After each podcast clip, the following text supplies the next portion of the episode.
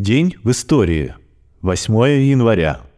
8 января 1902 года родился Георгий Максимилианович Маленков, партийный и государственный деятель, генерал-лейтенант, герой социалистического труда. Руководил страной с 5 марта 1953 года по 8 февраля 1955. После смерти Сталина 5 марта 1953 Маленков возглавил правительство СССР в должности председателя Совета министров, который до него занимал Сталин. 29 июня 1957 года Маленков был снят с работы, выведен из президиума ЦК и из ЦК КПСС. С 1957 года Маленков был директором гидроэлектростанции в Усть-Каменогорске, Казахстан, а затем теплоэлектроцентрали в Экибастузе, Казахстан. В 1961 году он вышел на пенсию.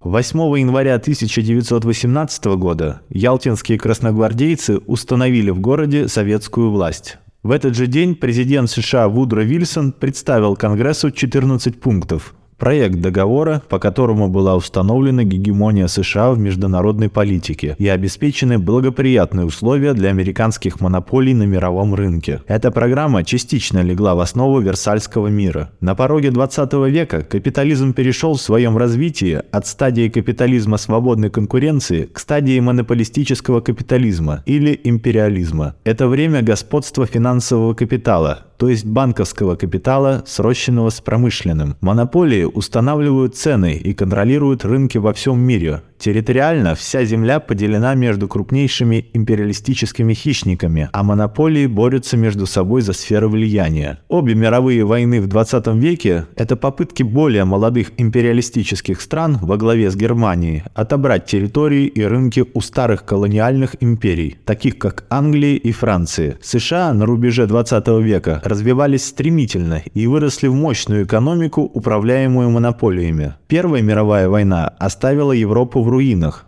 Старые империи, австро-венгерская, российская и османская, затрещали по швам и развалились. Это была идеальная ситуация для американских монополий, чтобы захватить европейские рынки. И американское буржуазное правительство законодательным путем положило монополиям путь. 14 пунктов настаивают на установлении в Европе множества политически независимых государств, которые раньше входили в империи. Американцы отлично знали, что эти страны очень быстро попадут в экономическую зависимость от США. Третий пункт – устранение, насколько это возможно, всех экономических барьеров и установление равенства условий для торговли всех наций, естественно, открывал двери монополий для захвата рынков менее экономически развитых стран. Второй пункт касался абсолютной свободы судоходства на морях вне территориальных вод как в мирное, так и в военное время, что, конечно, необходимо для свободной торговли. Этой свободой американские монополии пользовались и в течение Второй мировой войны, когда занимались совместным бизнесом с нацистской Германией.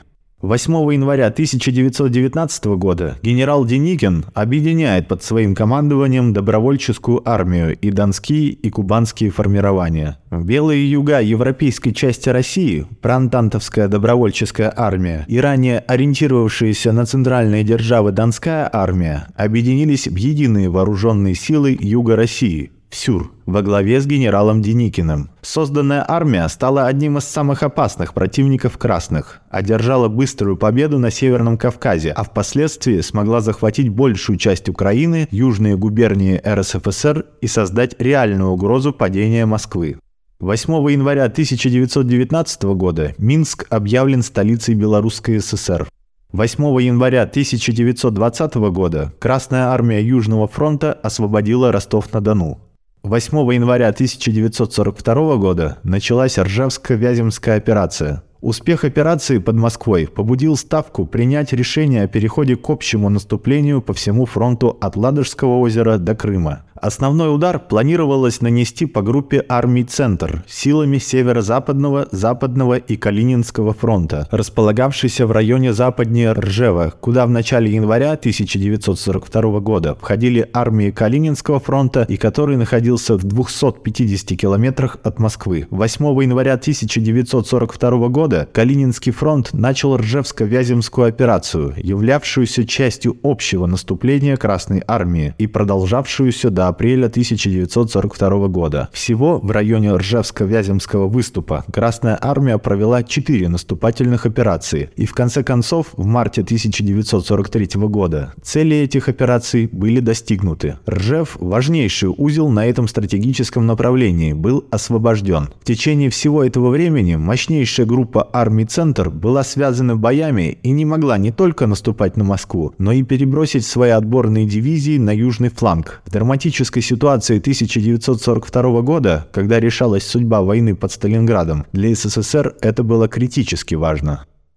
8 января 1943 года командующий Донским фронтом Константин Константинович Рокоссовский предложил окруженной группировке нацистов сдаться, на что командующий 6-й армией генерал Паулюс ответил отказом. Под командованием Паулюса 6-я армия участвовала в Сталинградской битве и 23 ноября 1942 года попала в окружение в ходе операции «Уран». Советские войска приступили к уничтожению немецких отрядов, и 2 февраля 1943 года 6-я армия была уничтожена в Сталинградском котле в ходе операции «Кольцо».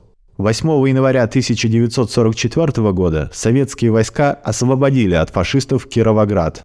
В этот же день началась Калинковичско-Мозорская наступательная операция, которая продлилась с 8 по 30 января 1944 года. 2 января 1944 года Ставка Верховного Главнокомандования поставила задачу перед командующим Белорусским фронтом генералом армии Рокоссовским разбить группировку противника в районе Мозыря, создать плацдарм для наступления в направлении Бобруйск-Минск, а частью сил продвинуться вдоль реки Припять на Лунинец, а также добиться максимально возможного продвижения для охвата Бобруйской группировки противника. В результате Калинковичско-Мозырской операции советские войска продвинулись двинулись по лесной и болотистой местности в целом на 30-40 километров, на отдельных направлениях до 60 километров. Была охвачена с юга Бобруйская группировка противника, что позднее облегчило ее разгром в ходе белорусской стратегической операции. По словам немецкого генерала Типельскирха, в середине января 1944 года вторая немецкая армия была под угрозой полного окружения и лишь ценой огромных усилий немецкому командованию удалось вывести ее из-под удара. Немецкие части понесли большой урон. Большую роль в успехе наступления сыграла тесная связь командования фронта с партизанскими отрядами и их грамотное использование. 8 января 1984 года родился Ким Чен Ин, первый секретарь Трудовой партии Кореи, первый председатель Государственного комитета обороны Корейской Народно-Демократической Республики, верховный главнокомандующий Корейской народной армии, маршал КНДР. Он стал высшим руководителем КНДР в 2011 году, сменив своего отца и высшего руководителя КНДР Ким Чен Ира. В это время социалистическая Корея, единственная страна сейчас, где построен социализм, продолжает развиваться. Разрабатывается ракетное и янерное вооружение, запускаются космические спутники. При Ким Чен Ине развиваются дружеские отношения КНДР с Китайской Народной Республикой. 8 января 1992 года скончалась советская разведчица и детская писательница полковник Зоя Ивановна Воскресенская по мужу Рыбкина. Зоя Ивановна начала работать в иностранном отделе ОГПУ во внешней разведке в августе 1929 года. Начала разведывательную работу в Харбине, где числилась секретарем синдиката «Союз нефть». В течение двух лет она успешно выполняла ответственные разведзадания во время острейшей борьбы на китайско-восточной железной дороге. С 1932 года Воскресенская возглавляла иностранный отдел постоянного представительства ОГПУ в Ленинграде. Позже была на разведывательной работе работе в Латвии, Германии и Австрии. С 1935 по 1939 год Воскресенская была заместителем резидента разведки НКВД в Финляндии. В Москву она вернулась перед самой войной с Финляндией и занялась аналитической работой в разведке. К ней стекались важные сведения, в том числе от представителей известной Красной Капеллы. В начале Великой Отечественной войны Воскресенская занималась подбором, организацией, обучением и переброской за линию фронта разведывательных и диверсионных групп. С конца 41 по март 44 года Воскресенская находилась в Швеции в качестве пресс-секретаря советского посольства вместе с мужем. Работавшим советником посольства и резидентом. Послом в Швеции была Александра Михайловна Калантай, работавшая с ней в тесном сотрудничестве. Обе, каждая по своей линии, содействовали тому, что 20 сентября 1944 года Финляндия порвала союз с фашистской Германией и подписала перемирие с Советским Союзом. Таким был этот день в истории.